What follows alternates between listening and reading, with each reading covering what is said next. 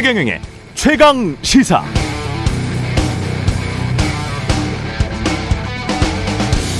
네, 세계적인 투자자 짐 로저스가 오래전부터 일본 경제를 비관적으로 봤던 이유는 계속 줄어드는 인구 때문이었습니다. 이미 선진국에 들어선 일본 같은 나라에서 경제가 성장하려면 1.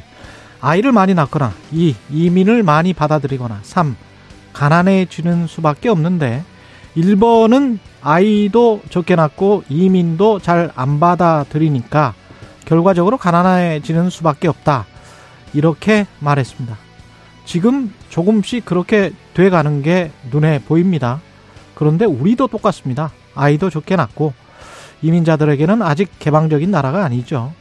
그래서 나경원 저출산 고령사회위원회 부위원장이 제시한 건 헝가리 방식의 출산율 제고 정책이었습니다. 국가에서 저리로 대출해주고 출생 자녀 수에 따라서 나중에 대출 원금까지 탕감해 주자는 정책이었습니다. 재정이 많이 들어가겠습니다. 한 해 15조 는 넘게 들어갈 거란 보도도 있었습니다. 그래서인지 아니면 다른 정치적 이유 때문인지 대통령실은 반대 입장을 피력했는데요.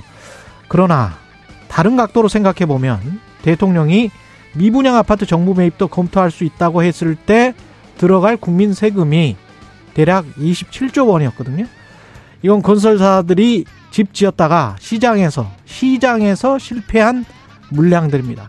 가격, 입지 경쟁력 떨어져서 소비자가 외면한 아파트 등을 사주는 데는 27조 원을 쓸 수도 있는데 저출산은 돈 별로 안 쓰고 사회적 인프라만 확충해서 해결된다? 그게 가능할까요? 혹 눈앞에 보이는 경제적 파고에 허겁지겁 땜질식 처방만 하다가 결국 가난해지는 길을 선택하고 있는 것은 아닌지 여러분은 어떻게 생각하십니까? 네, 안녕하십니까. 1월 10일 세상에 이익이 되는 방송 최경령의 최강시사 출발합니다. 저는 KBS 최경령 기자고요. 최경령의 최강시사 유튜브로도 실시간 방송됩니다. 문자 자면은 짧은 문자 50원, 긴 문자 100원이 드는 샵 9730 콩어플 무료고요. 청취율 조사 기간 다양한 의견 보내주시면 추첨 통해서 커피 쿠폰 10장, 하루 10장 보내드리겠습니다. 전화하시면, 예, 전화 받으시면, 어, 최경련의 최강시사 잘 듣고 있다. 꼭 말씀해 주시고요. 최강시사 오늘 내일 이틀간 신년 특집 양당 원내대표에게 듣는다. 오늘은 국민의힘 여당 주호영 원내대표 먼저 만나고요. 문희상 전 국회의장도 나옵니다.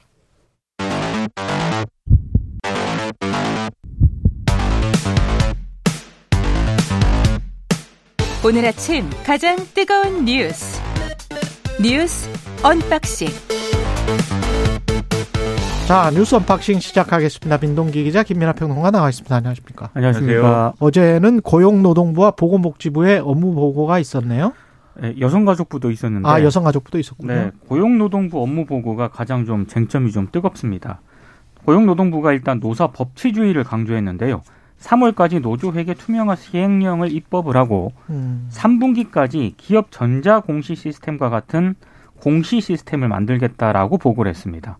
관련 법 개정안도 2월까지 발의하겠다라고 밝혔고 그리고 노조 사무실 지원 실태하고 정부 지원 사업 전수조사도 3월까지 마치겠다라고 했는데요. 만약에 문제가 있는 사용에 대해서는 보조금 사용 결과 불인정, 환수, 제재 등의 조치를 하겠다 이렇게 이제 밝혔습니다. 그리고 20일부터는 노사 부조리 신고센터를 운영을 하기로 했는데요. 일단 이름은 노사 부조리 신고센터였는데 어제 대통령에게 보고를 할 때에는 그 보고 자료를 보니까 노동조합의 불법 행위 금지만을 예시로 들어서 좀 논란을 빚고 있습니다. 일단 노동계는 강력하게 반발을 하고 있습니다.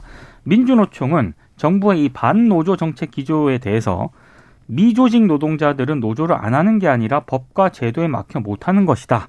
정부가 오히려 어, 조직 미조직 노동자를 기계적으로 구분하고 편을 가릴 게 아니라 법과 제도로 지원해야 한다. 이렇게 또 반박을 하기도 했습니다.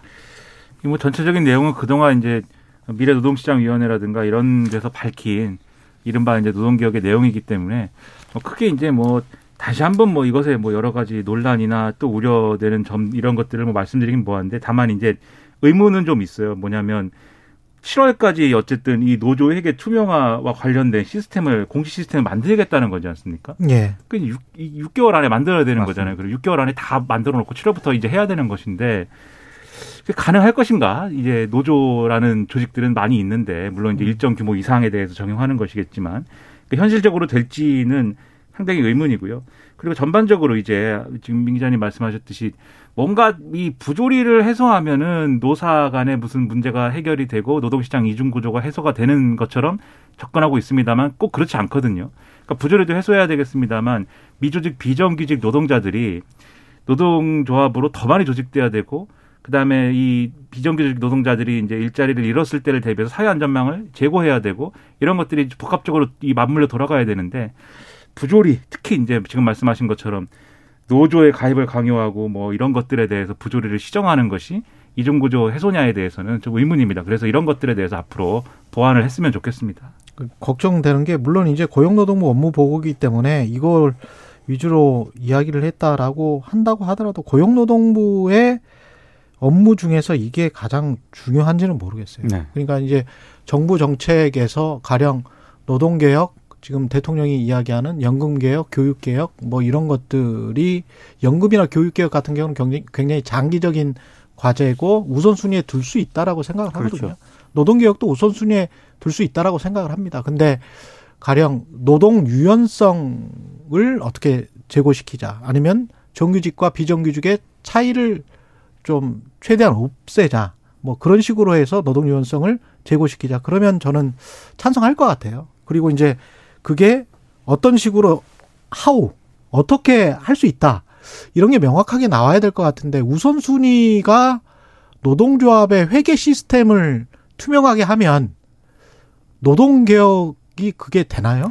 그러니까 그게 노, 바로 이렇게 이어지는지는 잘 모르겠어요. 우선순위도 좀 이상하고. 노동계 예. 입장에서 보면 예. 반발을 하는 이유가 노동개혁이라고 얘기를 하고 예. 노사 법치주의라고 얘기를 하지 않습니까? 예. 근데 이제 어제 고용노동부의 대통령 보고 자료에 봐도 뭐 이런 이런 문제가 있다라고 예를 든게 음. 이게 다 노조가 문제가 있다는 식으로 예를 드니까 그렇죠. 이게 얘기는 노동개혁, 노사법치주의라고 얘기는 하는데 그렇죠. 결국에는 어떤 반노조 기조가 담겨 있는 것 아니냐라고 지금 반발을 하고 있는 거거든요. 그러니까 전통적으로 이제 노동시장 이중 구조를 해소하는 그 어떤 기준이 되는 모델에 대해서 예. 용어가 있습니다. 유연 안정성 모델이라는 용어를 많이 사용해 가지고 얘기를 해 왔는데 그렇죠. 그게 최경영 기자님 말씀하신 그 모델이에요. 그러니까 일부 조직된 노동의 어떤 그런 경직성이나 이런 것들을 해소하더라도 음. 조직되지 않은 노동에 대해서 전반적으로 보호 장치를 늘려서 그래서 음. 이중 구조를 이제 줄이자라는 네. 모델이지 않습니까? 예. 근데 노동계는 이 유연 안정성 모델에 대해서 반대해 왔어요. 이것에 음. 대해서. 그런데 그런 것에 비추어 봐도 그래서 노동계의 반발은 저 옆으로 밀어 놓더라도 지금 윤석열 정부가 추진하고 있는 노동개혁이라는 건 유연 안정성 모델 중에서도 아주 일부에 해당하는 음. 지금 말씀하신 것처럼 회계가 투명하고 음. 그다음에 노조의 어떤 이런 전행이 없어지고 뭐 이러면 이제 어 이런 부분에만 국한돼 가지고 지금 밀어붙이고 있기 때문에 예. 유연 안정성 모델을 추진을 하자라는 주장에 비춰봐서도 상당히 미약하다 지금 얘기하는 개혁의 어떤 이 뭐랄까요 구체적인 내용은 그게 문제라는 노- 거죠. 노동 개혁이라는 게 우리 산업 구조하고 따로 떼어져 갈 수가 없, 떼어질 수가 없는 게 가령 1차 밴도, 2차 밴도, 3차 밴도로 내려갈수록 열악해지는 게 사실이고 1차 밴도까지는 그래도 대기업의 1차 밴도까지는 좀 살만하고 그러면 거기에서 대기업에서 가령 뭐 어떤 영업이익이 나는 거를 사실상 통제하고 있는 것 아닌가 그런 우- 우려가 많이 있었고 그런 문제 제기가 많이 됐었잖아요. 그러면 그걸 가지고 그리고 실제로 1차 밴도 이하의 중소기업들이 우리 고용의 한 90% 정도를 담당을 하잖아요. 맞습니다. 그러면 이쪽을 어떻게 잘해 보려면 기업 쪽 사이드에 산업 쪽 사이드의 구조 조정도 구조 개혁도 필요하거든요. 그렇죠. 그러니까 하청 그 수직적인 계열 관계 이런 것들도 필요한데 그걸 어떻게 공정 경쟁으로 어, 유도할 수 있느냐 이런 산업적인 전략도 나와야 될 것 같은데 그렇죠. 이것만 해가지고 노동 유연성이 강화되고 사회가 경쟁 시스템으로 부드럽게 될 것이다. 이게 근데 이게 그러니까 이게 예, 상식적으로는 말씀하신 그 원하청 기업 간의 어떤 부조리 예. 이런 문제도 예, 예. 과거 이명박 정권에서는 그래서 동반 성장이나 이런 것들을 아젠다로 그렇죠. 밀었던 거잖아요. 그렇죠. 그래서 그런 거라도 사실 있어야죠. 오히려 핵심은 그런 거일 수 있- 있는데. 그러니까 노동 예. 유연성은 필요하다고 보는데 음, 기업들이 비용 절감을 위해서 비정규직을 양산하는 거는 또 다른 문제지 않습니까? 그렇죠. 근데 그거는 예. 정부가 개입을 해야 되는 거거든요. 예. 근데 지금 어떤 방향성을 가지고 지금 접근을 네. 하는지는 솔직히 조금 약간 모호한 측면이 있습니다. 예. 그리고 다른 업무 부처 보고도 있었는데 보고 목지부나 여가부가 있었는데 김만배 관련으로 그냥 가시죠. 예. 왜냐하면 지금 시간이 맞습니다. 별로 없어가지고 네. 예. 일단 뭐 김만배 씨하고 일부 기자들 간 금전 거래는 확인이 되지 않았습니까? 예. 근데 화천대유가 일부 전직 기자들과 고문 계약을 맺었다라고 합니다. 한 중앙 일간지에서 논설위원을 지낸 A 씨라고 일단 언론들이 보도를 하고 있는데 연봉 1억 2천만 원의 화천대유 고문 계약을 했고요. 2021년 6월부터 9월까지 총 3,500만 원을 받았습니다. 그리고 경제일간지 선임 기자 출신인 또 B 씨는 화천대유 홍보실장을 지내면서 연봉 6천만 원의 고문 계약을 맺었고요. 2019년 7월부터 27개월 동안 총 9천만 원을 또 급여로 받았습니다. 민영통신사 부국장이던 C 씨 같은 경우에는 연봉 3,600만 원의 고문 계약을 맺었고 2021년 1월부터 8월 사이 2,400만 원을 받았습니다.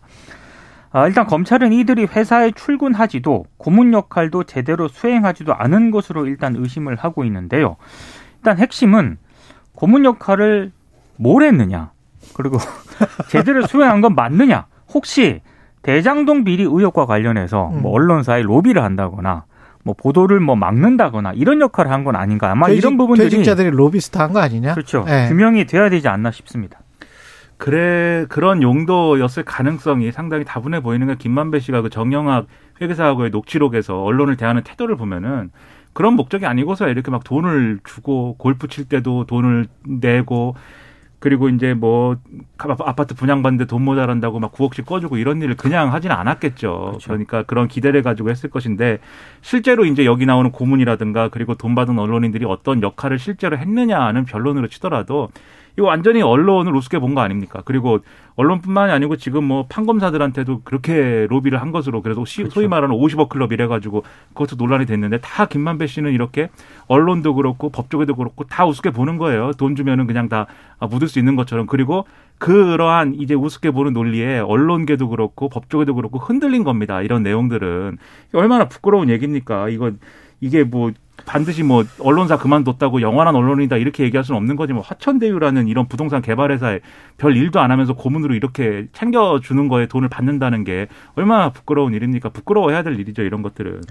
우습게 봤다라고 생각을 말씀을 하셨는데 저는 제대로 봤 다. 제대로 봤을 수 있다. 왜냐하면 제가 과- 관련해서 다른 거 취재를 할 때 우리나라 상장사의 사회이사들의 명단을 다 가지고 그들의 과거 경력들을 다 대조해 본 적이 한 번 있습니다. 아, 주로 검사, 판사 출신의 변호사들, 경찰들도 많고요. 국정원도 있고 그 다음에 언론인 출신들, 경제부장 출신들 음. 뭐 이런 출신들이 꽤 있어요. 사회이사라는 게 여기 지금 말하는 고문들 있잖아요. 하는 일과 비슷할 수가 있고 그리고 관료들도 굉장히 많거든요. 여기 이 사회이사들의 전직 관료들 지금 뭐 이번 정권도 그렇고 지난번 정권도 그렇고 관료들이 어디 갔다가 이건 모든 정권이 다 그런데 음. 어디 갔다가 다시 또 재등용되고 뭐 이런 경우가 있지 않습니까? 그러면 그분들이 뭘 했을까? 우리는 상상을 하는데 그 상상이 사실은 현실일 가능성이 굉장히 높습니다. 한국 사회에서는. 그리고 군감이 에 계셨던 아주 고위직들, 뭐 부위원장, 부위원장들이 이런 부동산 이 시행사 아주 이렇게 하급으로 쳐서 이- 지금 말씀을 하셨잖아요. 신탁사 한번 봐보세요. 신탁사. 얼마나 많은지. 재정부 모피아들 얼마나 많은지. 과거부터 해가지고 30여 년생들도 아직까지도 하시는 분들을 봤었는데 몇 년 전인데 지금은 계실지는 모르겠습니다만 아니 뭐 그 정도예요. 공정위에서 대기업 네. 감시하다가 대기업으로 가신 분도 있지 그렇죠. 않습니까? 그렇죠. 공정위도 뭐 있고. 그렇죠. 이게 네. 이게 뭐 경제나 뭐 법조계뿐만이 아니고 사실 정계에도 어. 언론인 출신 그냥 뭐 오늘까지 뭐 하다가 그렇죠. 바로 뭐 어, 이 무슨 대변인으로 가고 뭐 그런 일들도 우습게 본 게. 아니고요. 김만배 씨가 네. 제대로 본 겁니다. 그런데 저는 이제 그렇기 때문에 예. 뭐 어떻게 보면 제대로 본 거지만 저는 네. 여전히 이제 우습게 봤다라고 말하고 싶은 것은 음. 언론과 뭐 법조계든 뭐든 오늘은 언론이니까 언론이 여기에 대해서 자정할 수 있는 능력을 갖춰야죠. 그러면 그렇죠. 그 능력이 없다라는 거를 스스로 지금 인정 항상 인정을 하고 있고 뭐 우리는 음. 원래 없어 뭐 이런 태도로 지금 살고 있는 것 같은데 그러면 안 된다라는 말씀 드리는 게 항상 언론인이 무슨 돈을 받았다라는 얘기가 나오면은 막 시끄러워집니다. 지금도 그렇고 지금 뭐 편집국장이랑 뭐 사장 한겨레 신문 같은 경우는 동반 사퇴한다고 이야기를 했었고 그 편집국장 네. 한겨레는 편집국장 같은 경우에는 음. 어제 이제 사퇴 뭐 한겨레 기자가 뭐 수억을 받지 않았습니까? 예. 금전 거래를 했기 때문에 편집국장이 사퇴를 했고요. 그리고 대표이사 같은 경우에는 일단 2월까지가 이제 임기인데 예. 아, 새 사장이 선임이 되는 대로 본인은 그때 이제 사퇴를 하겠다 이런 입장을 밝히긴 했습니다. 근데 지금 한겨레 편집국 기자들이 있지 않습니까? 내부에서는 즉각 사퇴하고 비대위 구성해라 이렇게 음. 지금 요구를 하고 있는 그런 상황이고요. 어찌됐든 한겨레는 오늘 진상조사위원회 약식 회의를 열기로 했고 뭐 진상조사위원회를 곧 운영을 한다는 그런 방침인데 그나마 한겨레는 이렇게 내부에서도 목소리도 나오고 사과도 하고 이런 상황인데 지금 한국일보, 중앙일보 같은 경우에도 뭐 이게 금전 거래를 한 것으로 확인이 그렇죠. 되면서 해당 기자를 직무에서 배제하거나 대기발령 조치를 하긴 했거든요. 음. 근데 뭐 회사 차원의 입장을 낸다거나 이러지는 음. 않고 있습니다. 그러니까 한동안 막 시끄럽다가 그러니까 한겨레가 제가 어제도 말씀드렸듯이 잘못을 한 겁니다. 잘못을 했는데 한겨레는 그래도 뭔가 이런 누가 그만두고 뭐 이런 게 있잖아요. 이전에 수많은 언론인들이 돈을 받았다든지 로비의 대상이 됐다든지 무슨 문자에 등장을 한다든지 가짜 수산업자하고 뭘 했다든지 그런 많죠. 사건들이 네. 많았는데 네. 이런 거 본 적 있으십니까? 이런 일이 사실 드물어요. 음. 왜 그러고 있는 겁니까? 저는 어쨌든 언론이 자정 능력을 갖춰야 된다 이 말씀을 드리려고 이렇게 예. 뭐 열을 냈습니다. 이제 이재명 민주당 당 대표가 오늘 오전 10시 30분이군요. 예, 네. 검찰에 출석합니다. 성남 FC 의혹 관련한 거죠? 그렇습니다. 일단 오늘 검찰 출석 현장에는 당 지도부 의원 다수가 일단 동행을 할 것으로 보이고요. 지지자들도 상당히 많이 갈 것으로 보입니다. 아, 일단 이재명 대표하고 민주당 이재명 대표가 오지 말라 그랬는데 어제 뭐 김남국 의원 등이 그래도 일부 의원들이 자발적으로 한다는데 어떡할 거냐 이런 입장을 내놓기도 했는데요. 일단 이재명 대표와 민주당은 검찰 조사 이후에는 검찰과 여권 공세에 적극적으로 대응한다는 그런 분위기고요. 12일에는 이재명 대표가 신년 기자회견도 예정이 되어 있거든요. 예. 근데 일각에서는 우려의 목소리도 지금 나오고 있습니다.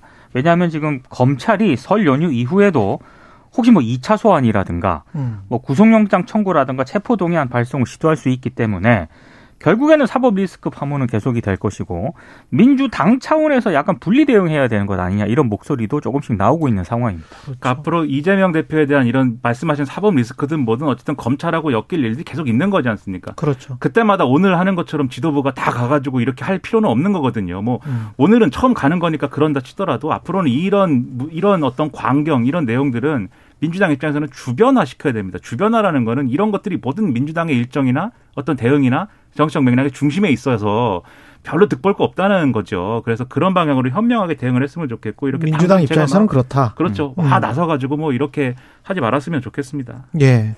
성남 FC 의혹뿐만이 아니고 지금 대장동 의혹 관련해서 이재명 당 대표가 어느 정도 관련이 돼 있는가 그게 이제 핵심이고 그다음에 변호사비 대납이 있고 그렇죠. 그 전에 검찰이 기소한 게 허위사실 공표 혐의로 기소했고 이렇게 큰 줄기로 보면 한 네 개 정도 되는데 사람들의 관심은 역시 대장동일 것 같아요. 그렇죠. 예, 대장동일 것 같고 성남 FC 의혹과 관련해서는 검찰이 아무래도 이게 좀 기소가 쉽다라고 생각을 한 건지 아니면은 재판으로 가져갈 수는 있다라고 생각한 건지 이것부터 먼저 한 것 같고 음. 예, 그렇죠. 그런 느낌이 뭐 듭니다. 검찰은 이게 제3자 뇌물이지 않습니까? 예. 그러니까 이재명 대표가 직접 받은 것은 없는 것인데 문제는 뭐냐면은 제3자 뇌물이라는 거는 청탁이 있으면은 성립이 되는 거거든요.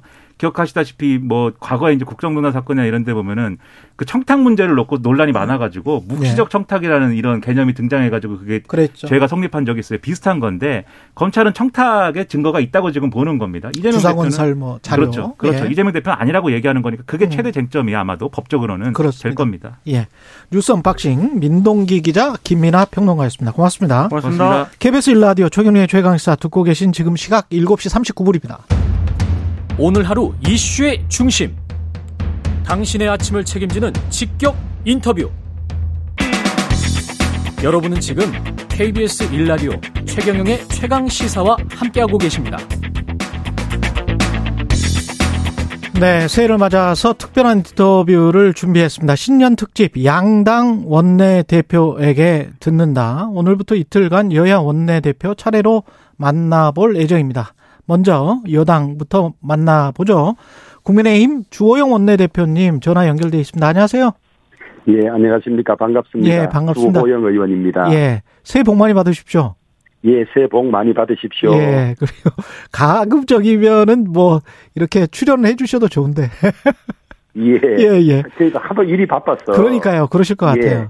지난 한 해가 여야 대치 상황이 좀 많았는데 올해는 좀 그래도 협치 쪽으로 많이 갈 수 있을까요? 어떻게 생각하십니까? 어, 저도 그렇게 희망을 합니다. 예. 그 지난해에는 어, 대선이 있었고 어, 새 대통령이 취임하면 보통 한 6개월 1년은 허니문 기간이라 그래서 좀 협조를 하고 그러는데 음. 지난해 그러지 못했습니다. 예산안이라든지 그다음에 일몰 법안 이런 데서 여전히 이 그 국회 압도적인 제1당인 민주당이 이 비협조적이었지요. 음. 어, 어차피 내년 6월까지는 이 국회 의석 구조가 이렇게 될 수밖에 없어서 예. 우리가 집권은 했지만은 어, 소수 여당의 한계를 절감을 하고 있는데요. 예. 그럼 올해는 어떻게 될 것이냐? 극한 대결로 갈 것이다. 상생 협치로 갈 것이다. 이 두 가지 예측이 있는데요. 예. 다만 이제 내년 총선을 앞두고 어, 극한 대결로 가서는 선거에 영향이 있을 수 있으니까 민주당이 좀 자제할 거다. 음. 그래서 상생 협치로 가는 것이 아니냐 이런 어, 전망이 많기는 합니다만은 현재 민주당이 반드시 처리해야 되겠다고 하는 양곡관리법, 음. 또 방송법, 노란봉투법, 예. 또 안전운임제 일몰 연장 예. 이런 것들은 저희들은 동의하기 어려운데 민주당 일방 처리라도 하겠다고 하, 하고 있기 때문에 이런 법안과 관련해서는 또 어, 여야 대치 상황이 벌어질 것 같은 그런 걱정이 있습니다. 그렇군요. 지금 저 임시 국회가 열려 있는 상황이잖아요. 어제부터 열려 있는 상황입니다. 그렇죠. 근데 그런 상황에서 이제 예, 민주당의 주장은 지금 말씀하신 양곡법이랄지 안전운임제 관련해서는 좀 어, 처리를 하자. 노란봉투법, 방송법 이런 거 처리하자 이런데 이거 자체 아이, 아이템 자체를 법안 자체를 반대하시는 거네요. 국민의힘은. 어, 저희들은 이제 시간이 길지 않아서 자세히 말씀드릴 수는 없습니다만은 이 예. 법들이 전부 기존 법 체계에 맞지 않, 않든지 부작용을 가지고 오는 법들이라고 보고 있거든요. 예. 그래서 저희들은 반대를 하는데 다만 임시국회와 관련해서는 예. 어, 이런 것들이 여야가 협상이 끝나고 난 다음에 합의에 이르면 음, 임시국회를 열어서 법안 처리하면 됩니다. 음. 그래서 저희들이 이 구정 설 이후에 임시국회를 여는 것은 저희들도 찬성한다고 했습니다만 예. 1월 8일 날 12월 임시국회가 끝나고 난 다음에 어제 9일부터 바로 이어서 했거든요. 예. 사실은 어 이 구정 전까지 이 긴급하게 해야 될 뭐 무슨 현안이 없고 예. 또 국회법에도 1월 7일은 국회를 열지 않도록 되어 있습니다. 어. 그러니까 저희들은 방탄국회라고 하는 거죠. 만약에 민주당이 주장대로 예. 민생국회고 해- 꼭 처리해야 할 법이 있다 하더라도 음. 한 일주일 정도 국회를 저 뒤로 열면 되거든요. 음. 그러면 그 이 체포 동의안이 부결되는 바람에 절차를 진행하지 못하고 있는 농내. 노웅래 의원 예. 문제라든지 이런 것들이 다 해결될 수가 있거든요. 예. 그러니까 지금 9일부터 바로 임시국회를 여는 바람에 노웅래 의원 같은 경우도 지금 체포 동의안이 안 돼서 불구속 상태로 음. 수사가 진행이 되고 있고 뭐 예. 이런 것 때문에 저희들은 방탄국회라고 하는 거죠. 그러니까 농내 의원 고학이 방탄국회다. 예, 민주당의 이재명 대표도 예. 그 후보 시절에는 어, 의원들의 불체포 특권은 당연히 폐지돼야 한다 이렇게 말씀하셨어요. 예. 그런데 임시국회가 열리면 헌법에 규정이 돼 있기 때문에 음. 그이 불체포 특권 포기가 안 되는 것이거든요. 예. 그러면 어 그 비회기를 일주일만 두더라도 이게 불체포 특권이 포기가 되는데 음. 그걸 포기하는 채 하지 않은 채 바로 이어서 하니까 저희들은 뭐 이건 당연히 완전 방탄 국회다 이렇게 보는 거죠. 그 근데 좀 특이한 게 노웅래 의원 그 체포 동의안에 대한 방탄 국회다 이렇게 말씀을 하셨는데 언론에서 주로 그 국민의힘 의원들이나 대변인이 말씀하시는 메시지는 이재명 당 대표 방탄 국회다 이렇게 지금 제가 들어왔거든요. 근데 오늘 뉘앙스가 약간 다르네요. 아니, 이제 저희들은 두 가지 다라고 보는데요. 두 가지 다다. 예. 예, 그렇습니다. 뭐, 저, 노웅래 의원에 대해서는 확실한 방탄국회이고, 예.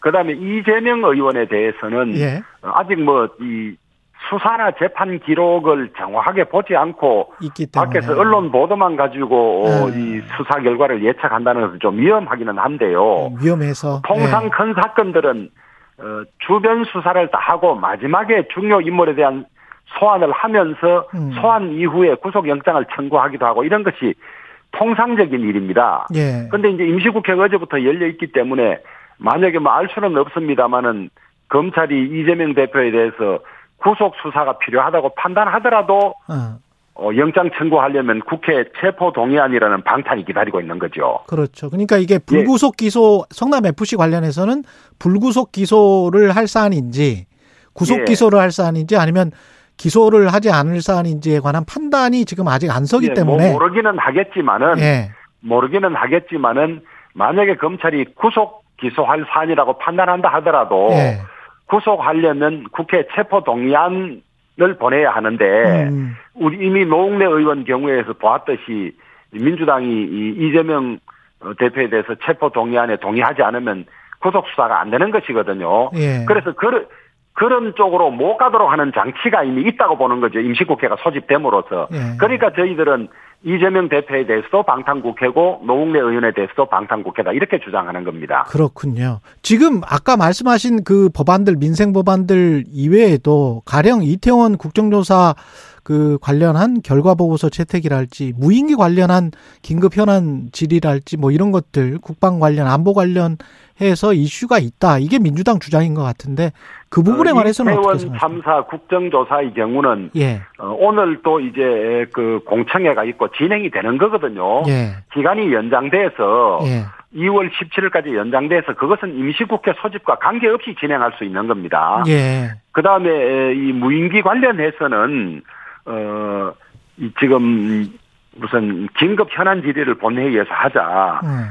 그 다음에 이 뭐 청문회를 하자 이렇게 이야기하고 있는데 예. 이번 사태에 있어서 우리 군이 제대로 대응하지 못한 것은 사실이고 또 아주 엄중한 문제지요. 또 이에 대한 대책을 철저히 조속히 마련해야 하는 것도 필요하지만은 민주당이 주장하는 어, 본회의의 긴급 현안 질의나 청문회는 이 천부당 만부당이다. 예. 왜냐하면 어, 군사 작전 내용이라든지 음. 그다음에 예, 무기 방어 체계 이런 것들이 그대로 다 공개되는 것 아닙니까? 예. 우리 군이 어떻게 무슨 무기로 무인기를 탐지하고 그다음에 어떤 음, 자산으로 타격을 하며 어떤 작전 개념 이런 것들이 다 공개되어 버리니까 예. 이건 할 수가 없죠. 음. 이런 일의 경우에는 어, 국방위원회에서 현안 보고를 하면서 질문하고 답변하고 어, 또, 이, 공개가 부, 부적당하다고 생각하는 경우에는 비공개하고 이렇게 해야 되는 것이지, 예. 우리 무기 어, 중계되는 가운데 공개적으로 북한에 다 알려주는 이런 긴급 현안 질의를 할 수가 없습니다. 그러니까 음. 무인기 사태 때문에 긴급 현안 질의가 필요해서 임시국회를 해야 한다는 주장도 맞지 않는 주장이죠. 알겠습니다. 국민의힘 전당대회 이슈로 좀 넘어가 보죠. 한 5분도 안 남았는데요. 그 지금 언론에서 보도되는 걸로만 보면 저는 그렇게 이해를 하고 있는데 영남권 이른바 친윤 그리고 수도권 이른바 비윤의 어떤 그 경쟁이다. 이렇게 지금 간략하게 요약할 수 있겠습니까? 원내대표께서는 어떻게 보십니까? 아니 저는 어 네. 뭐 제가 이 원내 대표를 맡아서 전당대회에 대해서 제 개인 의견을 말하는 게 좀 조심스럽긴 한데요. 조심스러울 것 같아요. 뭐 예. 저- 지금 말한 그런 구도는 아닌 것 같습니다. 그건 아닙니까? 그, 예. 예. 영남권 친윤, 수도권 저 비윤. 비윤 이런 구도는 아니고 음. 우리 당에 뭐저 넓은 의미로 친윤이 아닌 사람이 누가 있겠습니까? 다 네. 대통령과 당이 잘그 이 건강한 협력 관계를 구축해서 같이 성공한 것을 하는 것을 다 바라기 때문에 예. 우리 전당대회에서 친윤 비윤 구분하는 것은 저는 의미가 없고 누군가가 그 구분으로서 유리하다고 생각하는 사람들이 그렇게 구분할 뿐이지 음. 예, 우리 뭐 일부 언론에서 유승민 전 의원 빼고는 모두 친윤이라고 했는데 저는 그 주장에 동의하는 편입니다. 유승민 의원 빼고는 다 친윤이다. 예. 유승민 의원은 그럼 반윤입니까? 반윤이라고 뚜렷이 규정할 수 있을지는 모르겠습니다만은 예. 저 일부에서 그런 이야기들이 있어요. 그 음. 유승민 의원은 어뭐 유승민 의원으로서야 뭐 저도 어 윤 대통령이 잘못되기를 바라기야 하겠습니까? 뭐 그런 정도 생각은 있습니다만은 예. 비판이 너무 인저 동지로서 정도를 넘어서는 것 아니냐 하는 걱정들이 있어서 음. 유승민 의원은 굳이 이 친윤이다 아니다를 구분하면 친윤이 아니다 쪽으로 구분을 하기는 하는 것 같은데 예. 에, 나머지 뭐 전당대회 나오시겠다는 분들은 다 뭐 당이 잘 되기를 바라고 윤 대통령이 잘 되기를 바라지 거기 잘못되기를 바라는 사람이 누가 있겠습니까? 예. 근데 이제 친윤 비윤으로 저도 나누는 걸 그렇게 사람을 그렇게 나누는 걸 규정 규정 짓고 뭐 이러는 걸 그렇게 좋아하지는 않는데요. 예. 보수지에서조차도 그 국민의힘의 이른바 당심 또는 뭐 원내대표시니까 사실은 뭐 대통령의 의중 뭐 이런 거를 너무 좀 신경 쓰는 것 아닌가. 그걸 염두에 두고 뭔가 일이 진행되어 온 거 아닌가. 뭐 이런 게 있는 것 같아요. 그래서 이제 친윤 비윤 뭐 이렇게 계속 언론들이 이야기를 하는 것 같은데. 그러니까 어, 대통령이 당선되신 지 이제 1년이 채안 됐고 예. 어, 집권 초반에는 어, 대통령을 중심으로 단합해야 된다는 그런 분위기가 당원들 중에도 많으니까 아, 그것이 득표에 좀 유리하다고 생각해서 그러는 것 아니겠습니까? 아, 정권 초기에 에, 나는 어, 대통령과 협력이 필요 없고 대통령 강하게 비판하겠다 이래서 표가 오겠습니까? 예. 그러니까 나는 윤 대통령하고 잘 협력해서 성공한 정부를 만들겠다 하는 것이 예. 당원들이 바라는 바고 그것이 득표에 유리하기 때문에 그러는 거 아니겠습니까? 그래요. 근데 나중에 예. 총선 흥행을 생각을 해보면 그래도 뭐 우후죽순 많이 나와서 뭔가 경쟁이 되고 그 이런 모습이 훨씬 나을 것 같은데 지금 나경원 부위원장 같은 경우도 대통령실이 뭔가 정책보다는 다른 쪽으로 이야기를 하는 것 같잖아요. 어, 저는 그, 그 자세한 내용들을 당사자로부터 듣지 못해서 자세히는 모르겠습니다만은, 예. 어, 그런 측면보다는, 어, 대통령 직속위원회 부위원장을 맡아 있으면서 아. 정치적 행보를 하는 것에 대해서, 음. 어, 대통령실 주변에서는, 어, 마음에 들어 하지 않는 거 아닌가. 저는 그렇게 보고 있죠. 그러면 정치적 행보를 한, 한다. 그리고 전당대회 나간다. 이거는 대통령실에서 지금 확실히 바라지는 않는 것 같다. 이렇게 지금 느끼시나요? 아니, 저는 그렇게까지는 모르겠습니다만, 만약에 전당대회에 나올 생각이 있으면, 예. 어, 정부직을 정리를 해, 야 되는 것 아닌가. 정무직을 정리. 정부직을 예. 가지고 있으면서 어저 전당대회 행보를 하는 것에 대해서는 다들 바람직하지 않다는 의견을 많이 가지고 있는 것 같아요. 그러면 이게 대통령실의 당권 개입일 수도 있는 거 아닌가요? 그걸 그렇게 보지는 않죠. 정부직 정부직을 제대로 수행해라. 네. 정부직을 하면서 왜 정치에 관여하느냐 이런 측면만 보는 거지. 당에 대한 관여라고 볼 수는 없죠. 알겠습니다. 여기까지 듣겠습니다. 지금까지 국민의힘 주호영 원내대표였습니다. 고맙습니다. 예, 감사합니다.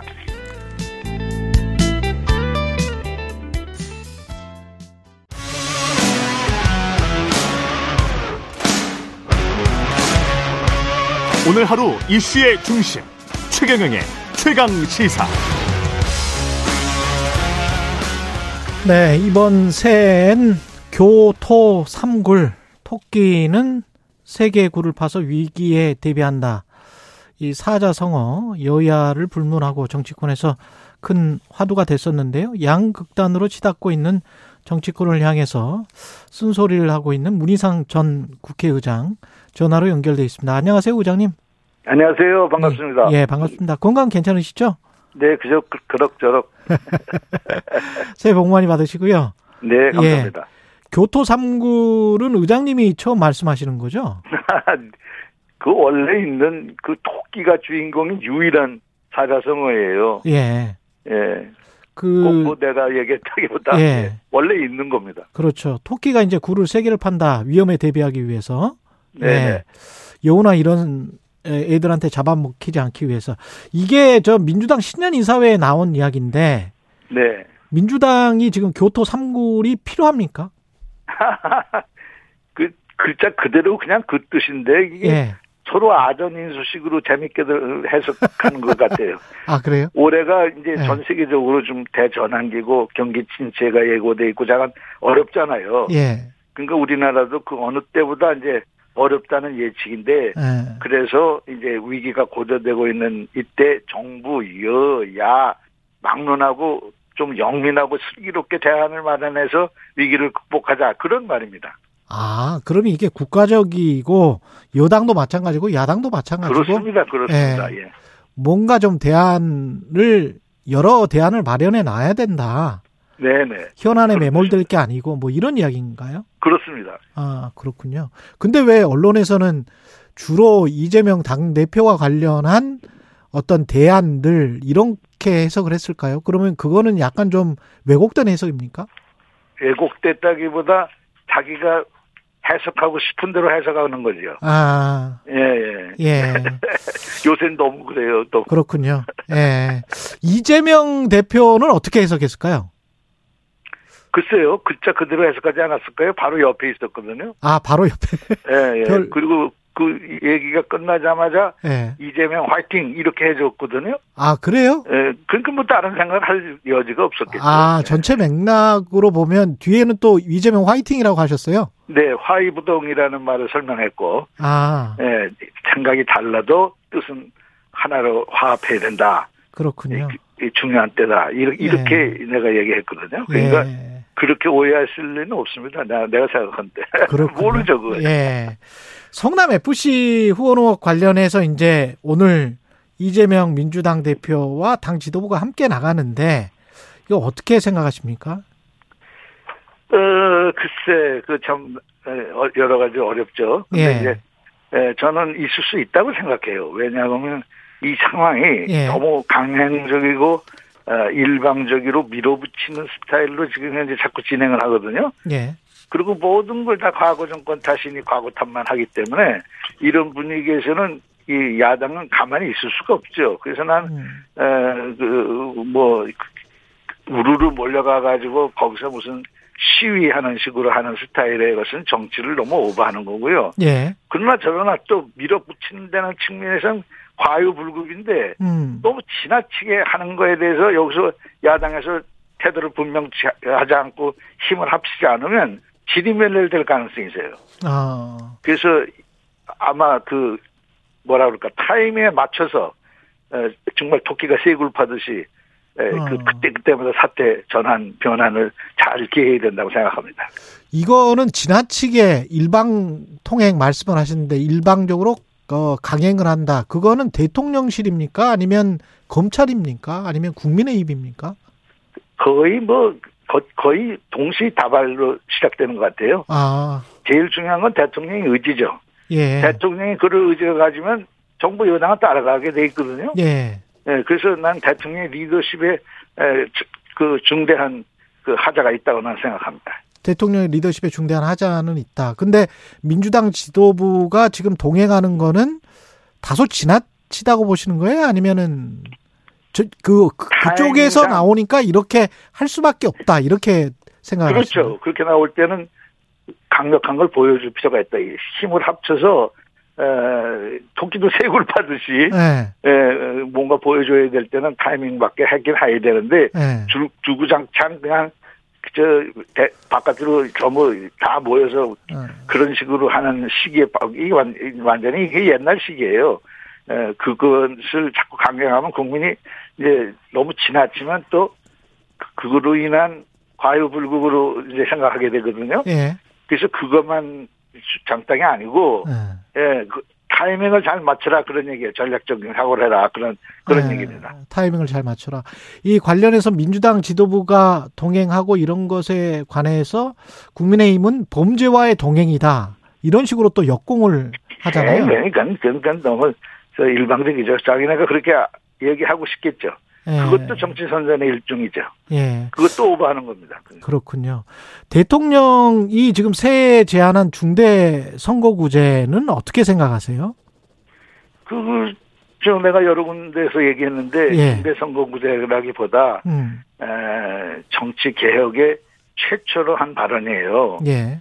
에, 3대 개혁은 이제 얘기는 했는데, 정치에 관한 개혁 얘기는 안 하다가 처음 했는데, 나는 그 자체의 발언에 대해서 높이 평가합니다. 이, 이, 이 유는 음. 자꾸 과거 탓만 하고 과거 회기적인 얘기만 해서는 안 되거든요. 예. 이, 이제는 이제 귀권 6개월이 지나면 이제 될 입장에 가- 돌아가는데 대통령이 자꾸 남 탓하고 어, 핑계만 대고는 안 되는데 미래 비전을 제시하고 혁신을 얘기해야 되거든요. 예. 근데 3대 개혁 얘기했고 나는 그것도 앞으로 방향이 어떻게 될지는 난 불안해요. 그런데 예. 그럼에도 불구하고 미래를 얘기했다는 점에서 음. 혁신 과제를 선점했다는 측면에서 난 높이 평가하고 음. 그중에 특히 정치 개혁에 관해서 얘기했다는 건 아주 이건 획기적입니다. 동, 동나라 의장 수반하고 예. 그저 행정부의 수반 둘이 동시에 같은 발상을 하기 시작했다는 것은 음. 이것은 국가를 위해서도 바람직하다 이렇게 생각합니다. 예. 그 방안이나 오히려 야당이 예. 야당이 선점해야 될 이슈 같단 말입니다. 중요한 음. 것은. 근데 그걸 좀 주춤주춤한 대목에서 나는 오히려 좀, 좀 앞으로 크게 각성해야 된다고 생각합니다. 그렇군요. 그러면 지금 민주당이 중대선거구제 논의랄지 정치개혁이랄지 이, 이것과 관련해서 약간 좀 주춤주춤하고 있다 이렇게 지금 인상을 받고 계시는 거군요. 다시 한 번요. 지금 정치개혁 중대선거구제 논의와 관련해서 민주당이 좀 주춤거리고 있다 이런 인상을 지금 받고 계시는 것. 예, 그런 인상으로 의장님은? 비춰져서는 안 된다 그런 얘기를 하는 겁니다. 지금 그렇게 하고 있는 게 아니고요. 우- 우리가 당면 민주당이 어, 기대치에 못 미친다 그런 뜻이에요. 아 기대치에 못 미친다. 왜 우선권을 뺏기느냐 이거예요. 그것을 대통령의 이 아젠다라기보다는 예. 야당에서 치고 나갔어야 될 대목이다. 그런 거에 아쉬움을 표현하는 겁니다. 아 우리가 당면한 최고 개혁까지는 정치 개혁이거든요. 예. 그리고 정치 개혁의 첫 번째 는 누가 뭐래도 선거 제도 개혁하고 개헌이라고 그렇겠죠. 저는 늘 주장을 했거든요. 예. 근데 이런 아젠다를 그쪽에서 먼저 얘기하게끔 음. 분위기가 됐다는 것은 음. 이것은 좀 문제 있다 이렇게- 생각하는 그런 선수를 뺏겼다. 예. 그렇습니다. 선거제도 개혁이나 개헌의 방향에 관해서도 좀 생각을 해오신 게 있을 것 같은데요. 그건 뭐늘내 주장하던 겁니다. 이, 현 전직 대제가 지금 큰일 났어요, 이게. 이게 사생결단, 어? 승자 독식, 이게 정글의 법칙, 이기는 쪽이 왕이 되는 동물 정치를 하고 있어요, 지금. 예. 그래서 상대를 경쟁하는 라이벌이 아니라 죽여야 하는 에너미로 이렇게 규정하는 이런 정치, 이거 흑백 논리, 선악, 이분법, 이 정치 다 이거, 이거 큰일 난 일이거든요. 예. 그러니까 정치 혐오가 되고, 그러다 보니까 국민 속에는 정치 불신이 팽배해지고, 그러면 공동체가 안 해. 이건 공동체로서 함께 지켜야 할 가치가 무엇인지 구별도 못하는 그런 사회로 가고 있단 말이에요.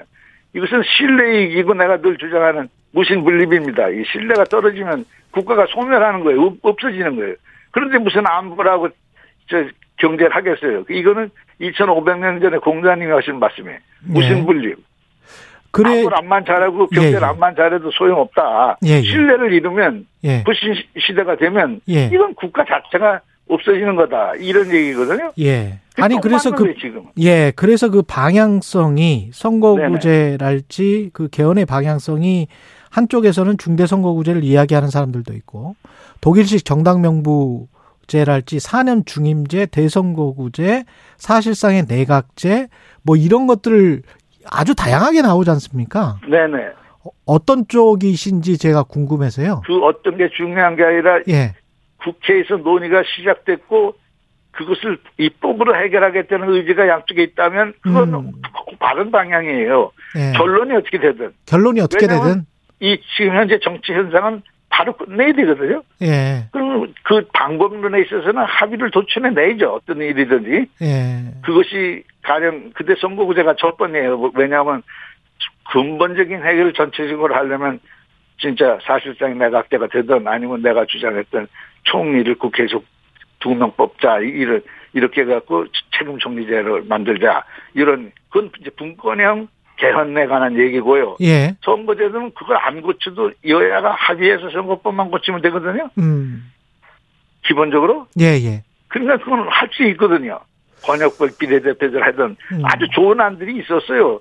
내가 의장 때도 주관해서 선거 개혁에 관한 아주 좋은 합의를 했었어요. 근데 예. 이걸 다시 또 뒤집는 처리를 해가지고 이제 용어양 요꼴이 된 거거든요. 예. 예, 그때 그 한번 시도를 해봤어도 난 나는 좀 권역별 비례대표제를 포함한 그저 그, 그 비, 비례대표제인데 뭐잘 아시는 대로 이제 그게 이게 예. 완전히 뭐 미장 정당화하는 쪽으로 가가지고 예. 의석을 많이 확보했는지 모르지만 예. 그것이 결국 정권을 잇는 지름길이 되고 말았죠. 권역별 비례대표제를 주장을 하- 뭐 했었는데. 다른 방법이 있거든요. 예. 근데 이제 그 대선구제도 하나의 대안이에요. 그것도 예.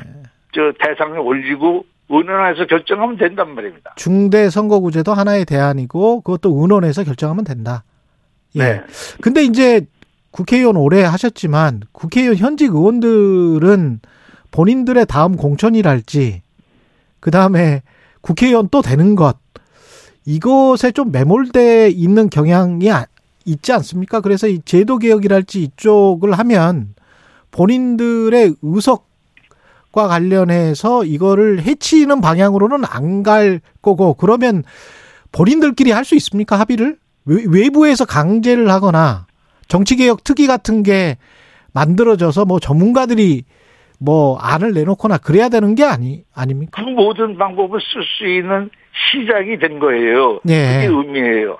왜냐하면 다 죽는다는 걸 알거든요. 난파선 후에 선장되면 뭐래요. 예. 배가 깔아지면 다 죽는 건데 정치가 지금 현재 이- 존재하느냐 마느냐 하는 국민 속에서 불신이 그 정도 팽배했기 때문에 예. 지금 이, 이 문제를 정치인 스스로가 뚫지 않으면 자기네 스스로가 다 난파선에 서가지고 다 소멸하고 만다. 이, 이걸 경고하는 겁니다, 저는. 지금 정치의 가장 큰 문제는 양극단의 진영화 그렇습니다. 이게 가장 큰 문제다 이렇게 보십니까? 그렇습니다. 그게 제일 큰 문제예요. 아까도 예- 주- 주장했죠. 그러면 국민의힘과 민주당이 양극단에 지금 있습니까?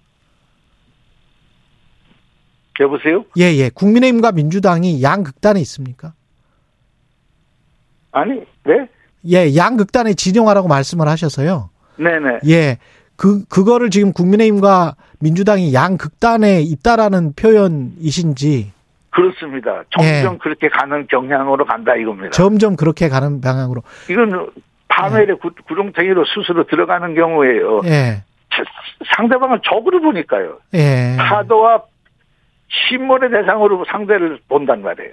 민주당이 좀 극단적으로 가게 된 데에는 지금 저, 아니, 민주당뿐이 아니에요. 아, 예. 그건 상대적이니까요. 예. 근데 이제 민주당, 현재 정치 현상을 난 얘기하는 거예요. 그렇습니다. 정부 여당에서 예. 더 하는 것 같아요. 내가 보기엔. 정부 여당에서도 더, 더 한다.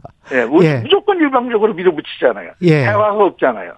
세상에 이렇게 대화를 안 하는 여야가 있습니까? 대통령이 있습니까? 음. 지금까지 역사상 없었어요.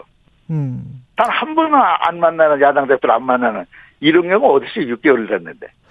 근데 대통령이나 국민의힘이 그래서 그런 측면도 있겠지만 지금 말씀하신 대로 민주 지금 문희상 전 의장님께서 말씀하셨던 것들 중에 보면은 뭐 민주당이 정치 주도권을 개딸들에게 뺏긴 것 같다 이런 말씀도 하셨거든요.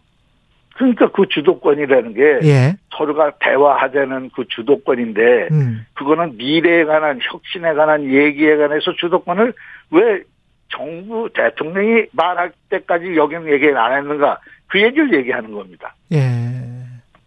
그 개딸들에게 뺏긴 것 같다라는 것에 담긴 게 그 이야기는 아닌 것 같은데.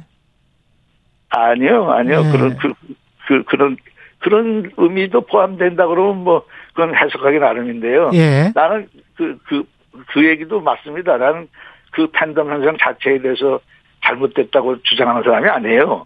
아, 팬덤 그래요? 현상은요 옛날에는 행동하는 양심이라고 표현될 때도 있었고 예. 또 깨어 있는 시민이라고 표현될 때도 있었어요. 우리가 예. 그런 시절을 겪고 여기까지 왔거든요. 예. 문제는 그 팬덤이 배제하는 식으로 상대를 적으로 규정하는 이분법적 사고로 흐르게 된 그것이 극단적인 생각이다 하는 것이고 그건 내가 혐오의 대상이에요.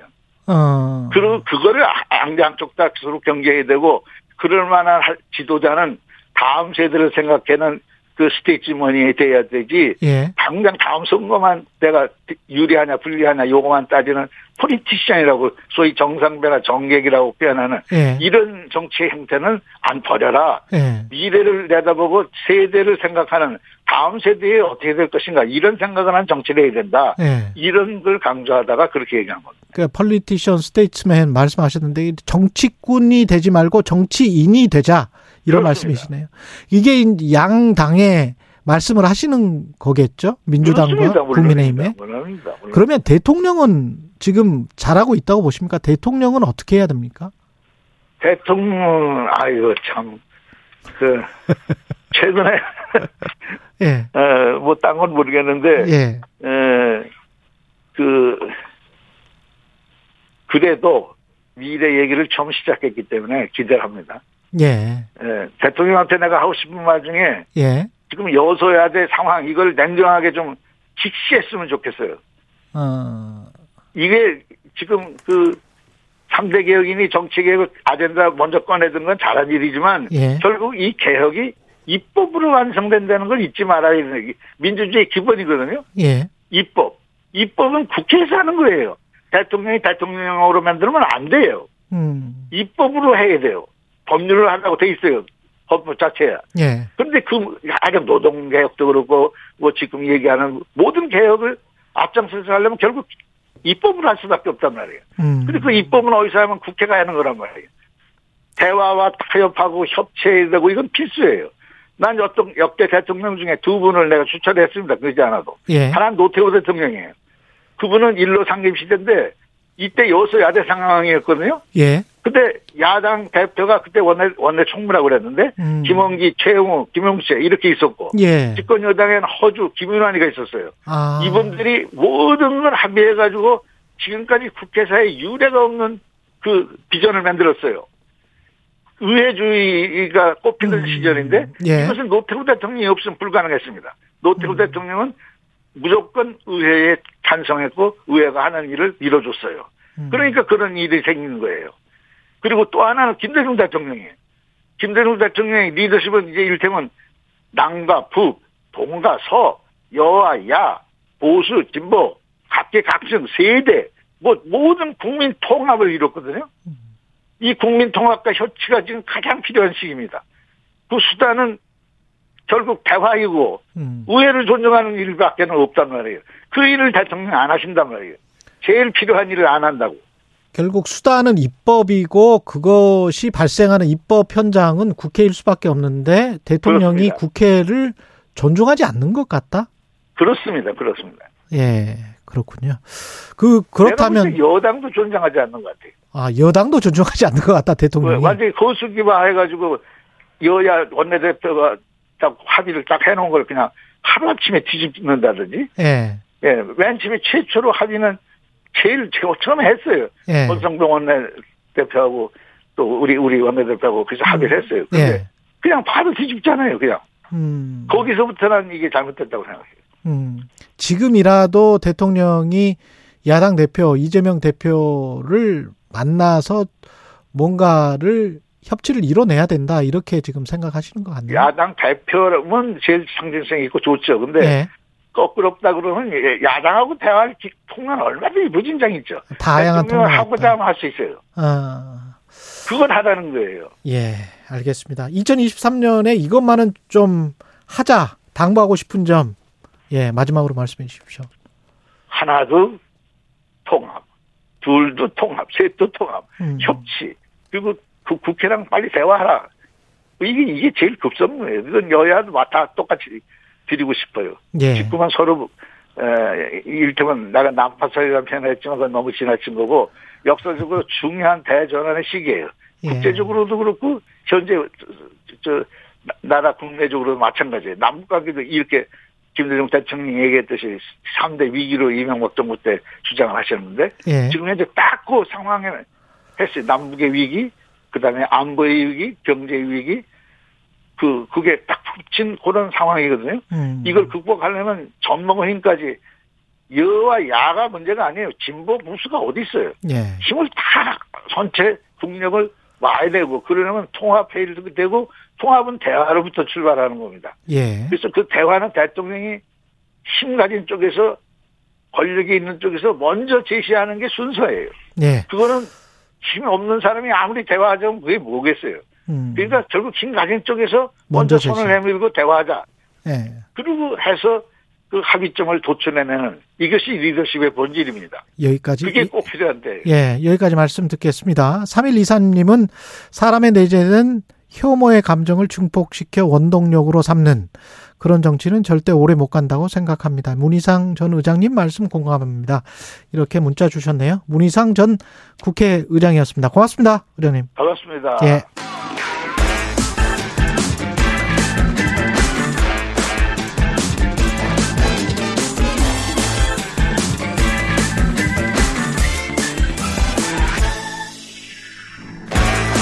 네, 최경련의 최강시사 한 번 더 뉴스 시간입니다. 오늘은 정은정 작가와 함께하겠습니다. 안녕하십니까? 네, 안녕하세요. 예, 빌라왕 이 관련해서 계속 속보가 나오고 있는데, 네네. 이 피해 구제까지 갈 수 있는지도 모르겠고. 네, 그 정말 악질 범죄잖아요. 예. 사실 빌라 왕이라는 말도 어폐가 있는데요. 그렇죠. 경찰이 제주에서 숨진 이른바 빌라왕 정모 씨 사건과 관련해서 배우를 포착했다라고 밝혔습니다. 음. 어제 윤희근 경찰청장이 사망한 임대인의 배우가 최근 확인돼 수사하고 있고 어, 구속영장 신청을 그 검토하고 있다라고 하는데요.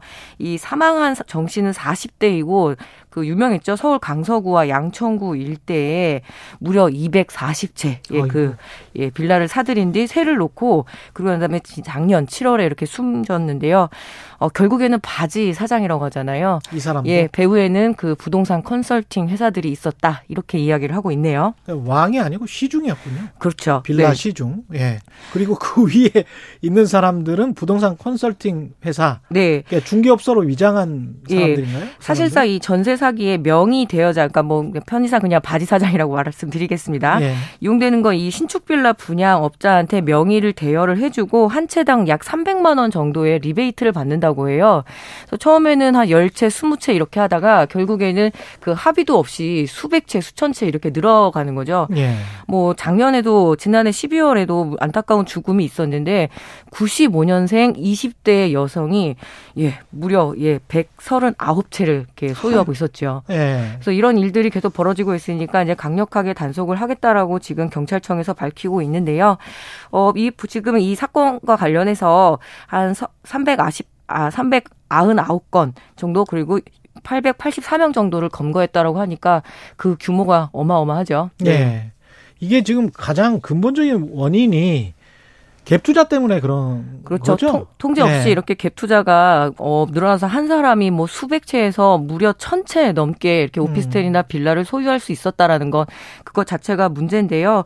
그 최소한의 안전 장치가 바로 전세 보증 보험인데 문제는 뭐냐면 이렇게 그 명의 대여를 한 바지 사장이라고 하더라도 사망에 이르게 되면은 어쨌든 집주인이잖아요. 예. 그렇게 되면 이 전세 보증 보험을 돌려받는 것들이 상당히 시간이 많이 걸린다라고 합니다. 그렇죠.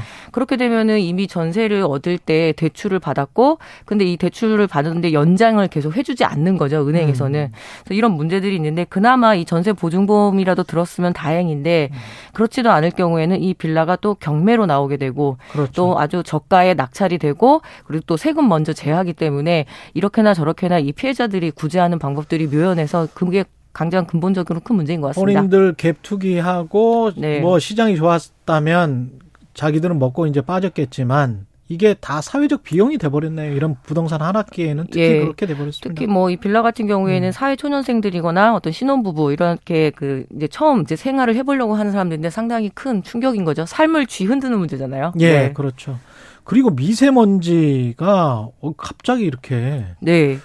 왜, 왜 이런 거- 거랍니까? 뭐, 저, 제가 뭐 기상학자는 아닙니다만 일단은 바람이 잘 불지가 않고 추위가 누그러진 것까지는 좋은데 예. 결국에도 이 미세먼지라는 반갑지 않은 손님을 맞이하게 됐네요. 제가 음. 오늘 한강 건너와 보니까 굉장히 뿌옇던데요. 아직도? 예, 2023년 새해 첫 주말인 7일부터 8일까지 전국이 이 황사와 미세먼지에 갇혀서 시민들이 큰 불- 불편을 겪고 있고 정부는 이 미, 초미세먼지 비상 저감 조치를 시행을 하고 있습니다. 그런데 문제는 이 비상 저감 조치에도 불구하고 5개 노동을 하는 환경 미원이라든가 음. 어떤 물류, 운송, 건설 노동자들에게는 해당되지 않는 거죠. 밖에서 어차피 노동을 해야 예. 되는 사람들한테는 예, 피하고 싶어도 피할 수가 없는데 규정은 분명히 있다라고 합니다. 이 고용노동부의 보- 그 지침에 따르게 되면 미세먼지 주의보나 경보가 내려질 경우에 야외 노동자 보호 조치 가이드라인에 따라서 미세먼지 주의보가 이제 발생이 되면 사업주는 노동자에 대한 어떤 이 미세먼지 농도에 대한 정보를 제공을 해야 되고요. 예. 또 마스크 지급을 해야 되고 착용을 꼭 해야 되고 또 민감금이라고 하잖아요. 이렇게 어떤 호흡기 질환에 굉장히 음. 민감한 그 집단에 대해서는 이 중노동 단축 등의 조치를 해야 한다라고 하지만 이거는 그저 권고 사항일 뿐인 거죠. 권고사항이고. 예, 그러니까 네. 단속을 하는 게 아니라 권고 사항이니까 지키면은 좋은 고용 주고 아니게 음. 되면은 그냥 뭐 하던 대로 하는 거니까요. 그 현장에서는 네.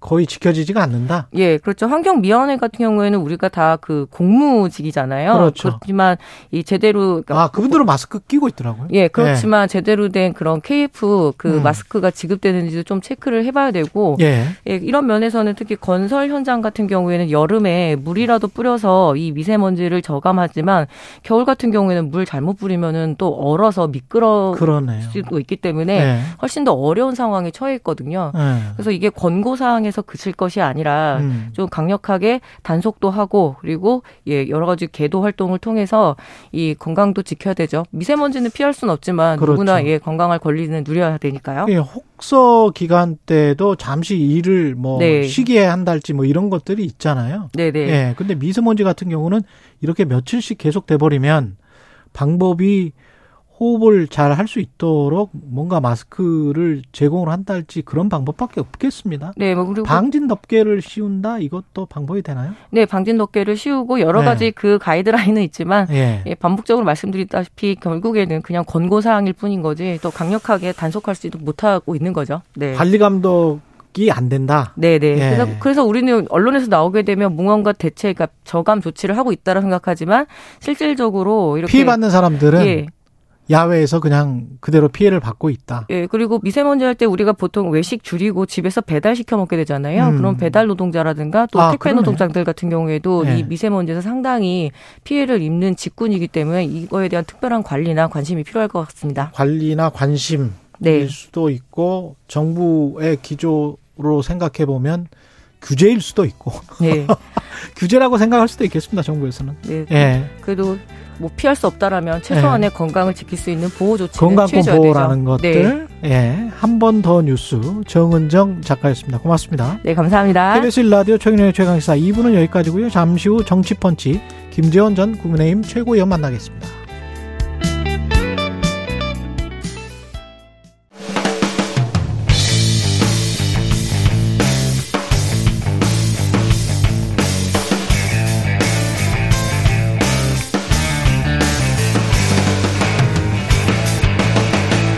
최경영의 최강 시사.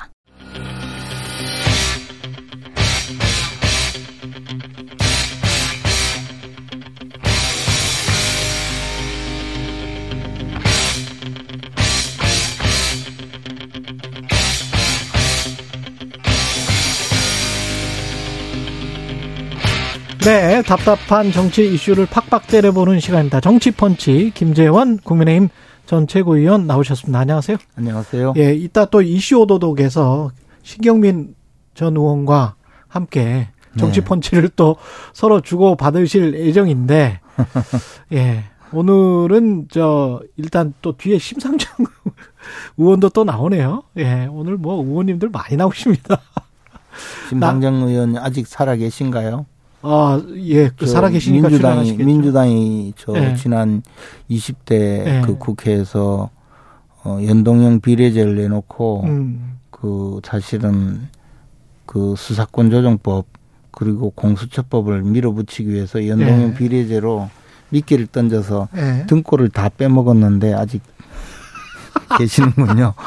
야, 이렇게 또 기회를 놓치지 않고 바로 또 저는 잡아서. 심상정 의원께서 그렇게 당하는 거는 처음 봤어요. 아, 음, 민주당한테 그렇게 당하고 결국은 뒤통수를 세게 맞은 거다. 뒤통수 맞은 정도가 아니죠. 등골을 다 빼먹혀가지고 한동안 꾸부정하게 다녔잖아요. 알겠습니다. 예, 그 이야기는 또 이슈 오도독에서 정치개혁 선거구 어제 관련해서는 또 이야기를 좀 네. 하실 것 같습니다. 네. 어, 이번에는 좀 속지 말라고 하세요. 이번에는 속지 말아라. 정의대응에 대한 충고였고요. 예, 김재원 전 최고위원회. 나경원 전 의원 같은 경우에 지금 가장 관심사입니다. 국민의힘에서 지금 현안 중에서는 이게 지금 저출산 대책을 어 제안을 한 건데 거기에 대고 이제 대통령실이 강력하게 이틀 연속 비판을 했단 말이죠. 새빨간 거짓말, 해촉 이런 단어들이 나오는데 이거는 정치적으로 뭔가 뭐가 꼬여 있는 것 같은데요. 하여튼 이제 음. 그 당초의 이야기는 그 저출, 저출산 고령사회위원회 부위원장으로서 예. 정책 제안을 하겠다고 한 것이고 그에 대해서 어 저도 뭐 언론에 나오는 이야기로 보면 국무총리와 기재부 장관이 그런 제안은 그 정부 정책 기조와 맞지 않으니까 음. 어 그것은 저 옳지 않다 이렇게 이야기했는데도 뭐 자신의 그 정치적 목적을 위해서 어, 이런 정책을 그 발표해 버렸다 그렇게 해서 어 한번 엇박자가 났는데 그에 음. 대해서 이제 어 사회 수석까지 나서서 강하게 비판을 했고요. 그랬는데 뭐 이제 다시 글을 올리고 하면서 음. 어 이 이제 뭐 돈이 들 돈 돈을 들이지 않고 이 저출산 대책은 논할 수가 없다 하면서 음. 자신의 주장을 굽히지 않으니까 굽히지 네. 이것을 가지고 이제 공직을 어 자신의 정치적 목적에 사용한다. 그렇게 해서 굉장히 좀 비판적인 분위기가 있다. 뭐 이 정도 이야기 같아요. 어 그래서 그 정도 이야기고 그렇다면 음. 어, 그 뒤에 나오는 이야기는 사실은 저 익명의 그 주체를 통해서 예. 어, 표현이 되는 것이니까 아마 뭐 실무진들의 어, 이야기가 아닌가 생각을 하는데 하여튼 좀 저도 어, 조금 이 문제는 빨리 해결이 되는 것이 좋지 않을까 음. 생각합니다.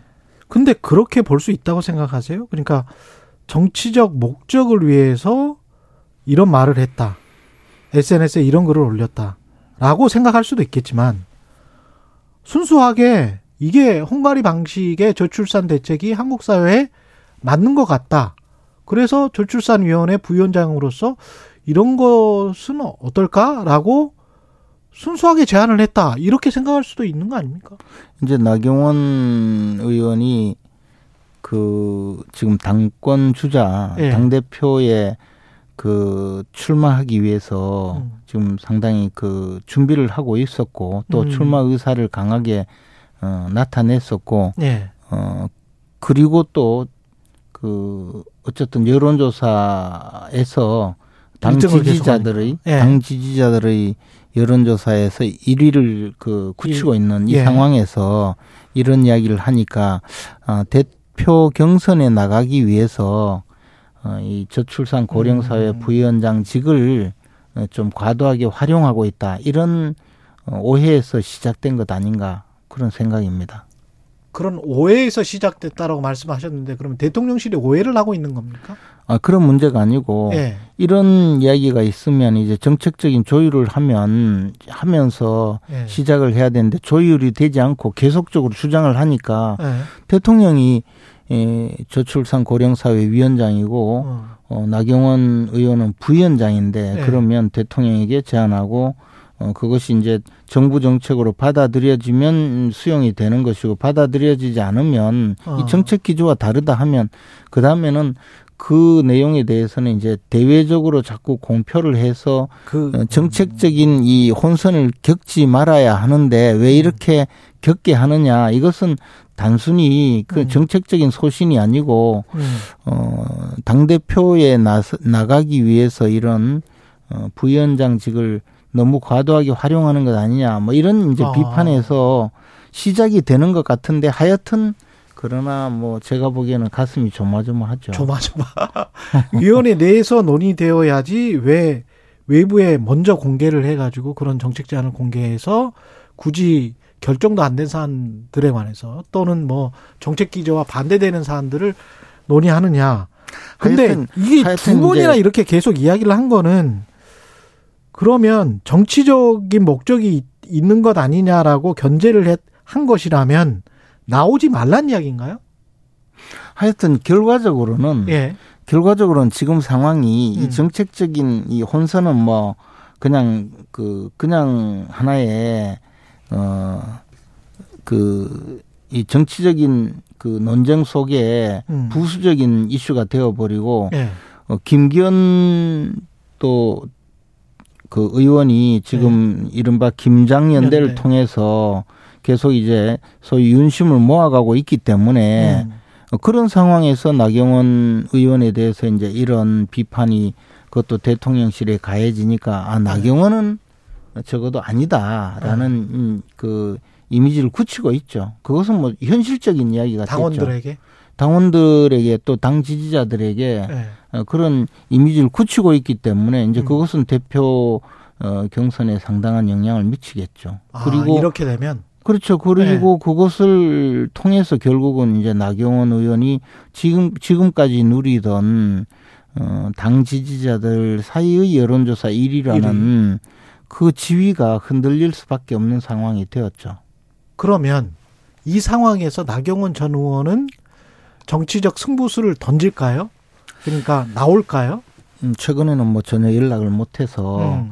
뭐 직접 물어보지는 못했어요. 예. 근데 예. 이제 음, 이것은 나경원 의원도 이제 그 생각을 해야 되겠죠. 첫째 하나는 지금까지 당 지지율 1위였고 또그 어, 그것이 이제 기대하는 바가 컸거든요. 근데 스스로가 지금까지는 윤석열 대통령과 함께 가고 윤석열 정부와 혼연일체가 되겠다는 그런 모습을 보여왔는데 이제부터 만약에 당 대표 경선에 나가려면 어떻게 이제 방향을 설정해야 될지 이것이 가장 큰 문제잖아요. 음. 지금처럼 계속 가면서 대통령께서 나를 오해하고 있습니다. 그러나 음. 나는 뭐 대통령을 위해서 이렇게 하겠다라고 갈지 예. 아니면 정반대로 이제 유승민 스타일로 음. 나는 사실 아니다 예. 이렇게 갈지 그 그걸 정해야 되잖아요. 아니면 중간쯤 갈지. 뭐 그것이 정치인으로서는 굉장히 어려운 국면이 되거든요. 어려운 국면이죠. 네, 그것을 네. 어떻게 할 것인지 스스로 어, 정체성을 확립해야 되는 것이고 음. 두 번째는요.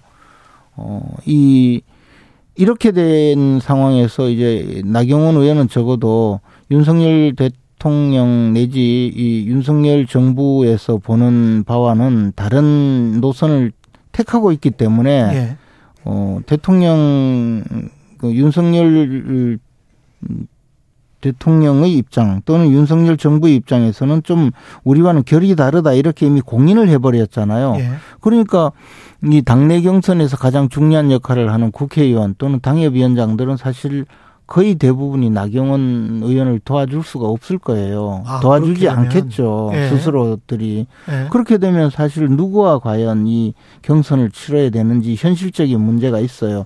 이제 혈혈단신으로 나서야 되는 거죠. 그러면 지금 그리고 세 번째는요. 예. 또 중요한 것은 사실 나경원 대, 나경원 의원에게 지지를 보내고 있던 음. 사람들, 이 당원들, 당 지지자들 입장에서는 그동안 어, 당대표, 이 전임 당대표인 이준석 대표가 윤석열 대통령과 각을 세우고 늘 그 시비를 걸고 하는 통에 예. 당이 엉망진창이 되었거든요. 예. 그런 내부 총질의 그 위험성 내지는 그 괴로움을 음. 이당 지지자들 특히 당원들은 아주 아주 뼈저리게 느끼고 있거든요. 예. 그래서 도, 앞으로는 절대 그런 지도부가 들어오면 안 된다는 강한 확신이 있어요. 그러다 보니까 유승민 의원에 대해서 당, 당 지지자들의 지지가 낮은 거, 당원들의 지지도 낮은 것은 바로 그런 이유 때문이거든요. 근데, 어, 지금까지 나경원 의원이 지켜오던 그 1위 자리를 계속 지킬 수 있을 것인지는 아직까지는 좀 의문이죠. 그래서 이런 세 가지를 모두 극복해야만이 예. 어, 나경원 의원이 이제 다시 당대표에 도전할 수 있는 현실적인 가능성이 열리거든요. 근데 이제 그것을 극복할 수 있느냐는 것은 어, 아직까지는 물음표가 강하죠. 그렇게 되면 뭐 당장 당대표 선거는 그러면 김장연대가 굉장히 유리해지고 그렇게 된다면 지금까지의 과정이 권성동 교통정리 그리고 안철수 의원이 어떻게 나올지는 모르겠습니다만은 그 몇 명이 안 되게 돼버리잖아요. 윤상현 의원까지 포함해서. 그러면 1차 컷오프 할 사람도 별로 없게 되고 그렇게 되면 흥행. 그 다음에 좀 더 장기적으로 보면 내년 총선에서 승리를 위한 당대표라고 다 주장을 해왔는데. 이 너, 너무 협소해지는 거 아닙니까, 당이? 어, 그런, 그런 뭐 이야기도 물론 예. 있겠지만 사실은 이제 흥행이라는 것이 음.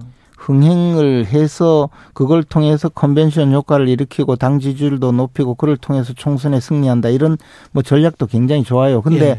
어, 국민의힘은 사실 당내의 그 분란, 음. 당대표가 주도하는 이 분탕질에 너무나 많은 이 고통을 겪은 당이거든요. 저는 네. 특히 그때 이 지난 대선을 거치면서 음. 바로 이준석 대표를 옆에서 지켜보면서 정말 힘들었어요. 아, 그렇군요. 예, 네. 그리고 이준석 대표는 굉장히 독특한 사람이라서 음. 절대로 다른 사람의 의견을 존중하지 않는 사람이거든요. 그래서 음. 어, 그런 당내의 분란이 일어나는 것에 대해서 굉장히 이 당원들이 트라우마가 있기 때문에 지금 그것이 결국은 음. 대선도 망칠 수 있다는 걸 우리가 봤거든요. 네. 총선은 뭐 더 하겠죠.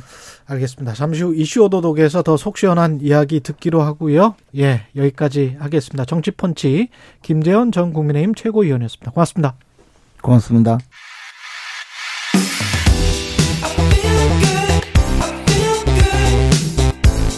세상에 이익이 되는 방송 최경영의 최강 시사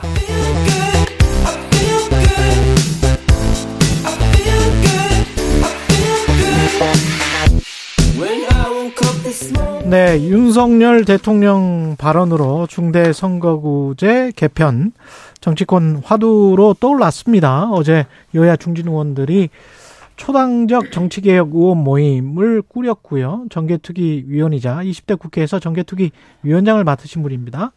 맡으셨던 분입니다. 예. 심상정 정의당 의원 나오셨습니다. 안녕하세요. 네, 안녕하세요. 한 예. 1년 만에 오니까 몇 층인지도 헷갈렸어요. 4층입니다. 예.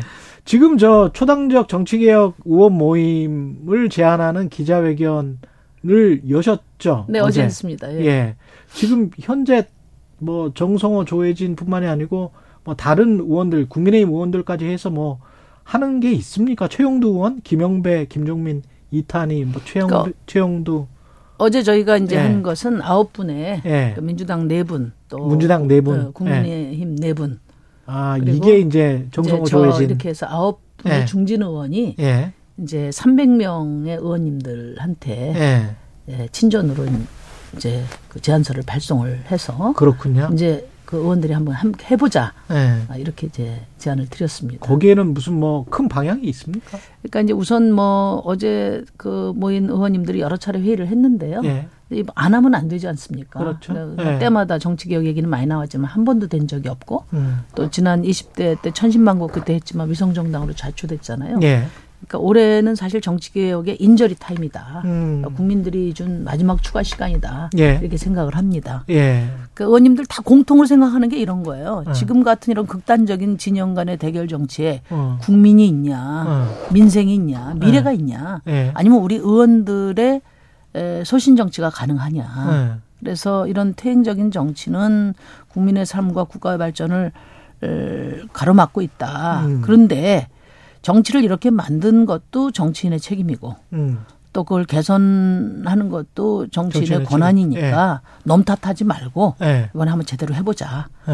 아, 그렇게 된 거고요. 예. 이제 그 방향은 음, 이제 그 지금 뭐 대한민국이 큰 도전에 직면해 있지 않습니까? 예. 지금 뭐 기후 문제도 그렇고 음. 미중 패권 문제 또 지정학적인 안보 위기 음. 국내로 들어오면은 이제 불평등과 어, 지역 소멸 또 뭐 저출생과 그 고령화 문제, 젠더 문제, 또 뭐 세대 문제 이런 난제들을 머리 맞대고 해결할 수 있는 정치로 나가야 된다. 예. 네, 그게 이제 핵심이고 이제 그러려면 뭐 뭐 그 점에 대해서는 다 동의를 합니다. 예. 예. 그렇겠죠. 네. 그래서 근데 이제 예.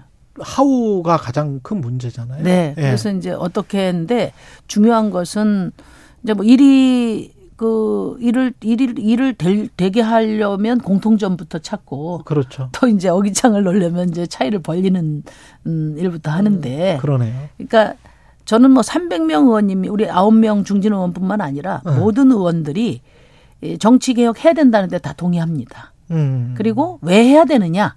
예. 무엇을 바꿔야 되느냐? 예. 이 부분에 대한 합의를 음. 한 150명 이상 음. 예, 그 합의를 공고히 해내면 예. 아, 그러면 이제 그에 부합하는 제도 설계는 전문가들의 도움을 받아서 정개특위에서 해낼 수 있지 않냐. 이렇게 150명 이상이. 네네. 예. 이렇게 생각을 합니다. 지금 9명이 모이셨고 지난 9월에 출범한 초당적 정치개혁 모임이라고 또 따로 있잖아요. 네. 민주당 김영배, 국민의힘 최영도 이렇게 중심이 돼서 하는 것들.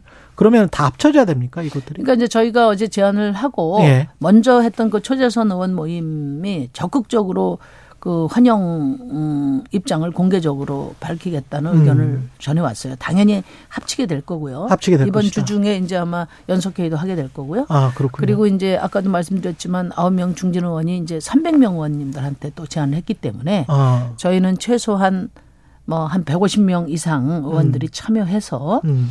아, 한번 그 왜 바꿔야 되는지 뭘 음. 바꿔야 되는지에 대한 합의라도 확실하게 좀 어, 최대 공약서를 만들어 보자. 왜냐하면요. 뭐 정개특위에서 논의할 수 있고 또 각 당의 입장도 있고 뭐 또뭐 뭐 대통령 또 무슨 이런 권력 어의 입장도 있는데 네. 중요한 것은 이제 정개특위만 하더라도 그렇습니다. 제가 일곱 번째 정개특위 위원 하고 있는데 이 선거제도 개혁은 동료 의원들의 이해관계도 직결돼 있고 그렇겠죠. 또 뭐 윗 사람 눈치도 봐야 되고 그러니까 음. 와서 당론이 결정되고 안전하기 전까지 아무 말도 안 합니다. 음. 그러니까 와가지고 이제 현안 뭐 다루는 의, 현안에 대한 자기 입장 이야기하고 가버려요. 예. 그렇기 때문에 에, 이 부분을 제대로 정개특위에서 자기 역할을 하려면 음.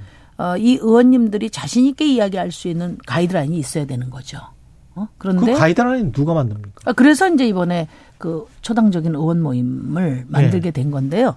물론 당론도 있지만 선거제도는 당대당의 입장 차이도 있지만 어, 의원 간의 지역 간의 음. 이해관계가 더 또 치열합니다. 그렇겠죠. 네, 그렇기 때문에 어쨌든 어 150명, 그러니까 절대 다수 의원들이 정치 개혁의 방향과 원칙에 대해서 합의를 하면 음. 이제 그것을 제도적으로 설계하는 일은 사실 시뮬레이션도 해봐야 되고 하니까 전문가들의 도움을 받고 음. 정개특위에서 그 큰 원칙에 부합하는 제도를 만드는 과정에서 음. 이제 지역 간의 특성이라든지 또 의원 간의 이해관계라든지 또 정당 간의 이해관계들을 조율해 내면 그런 절차로 가야 되지 않나.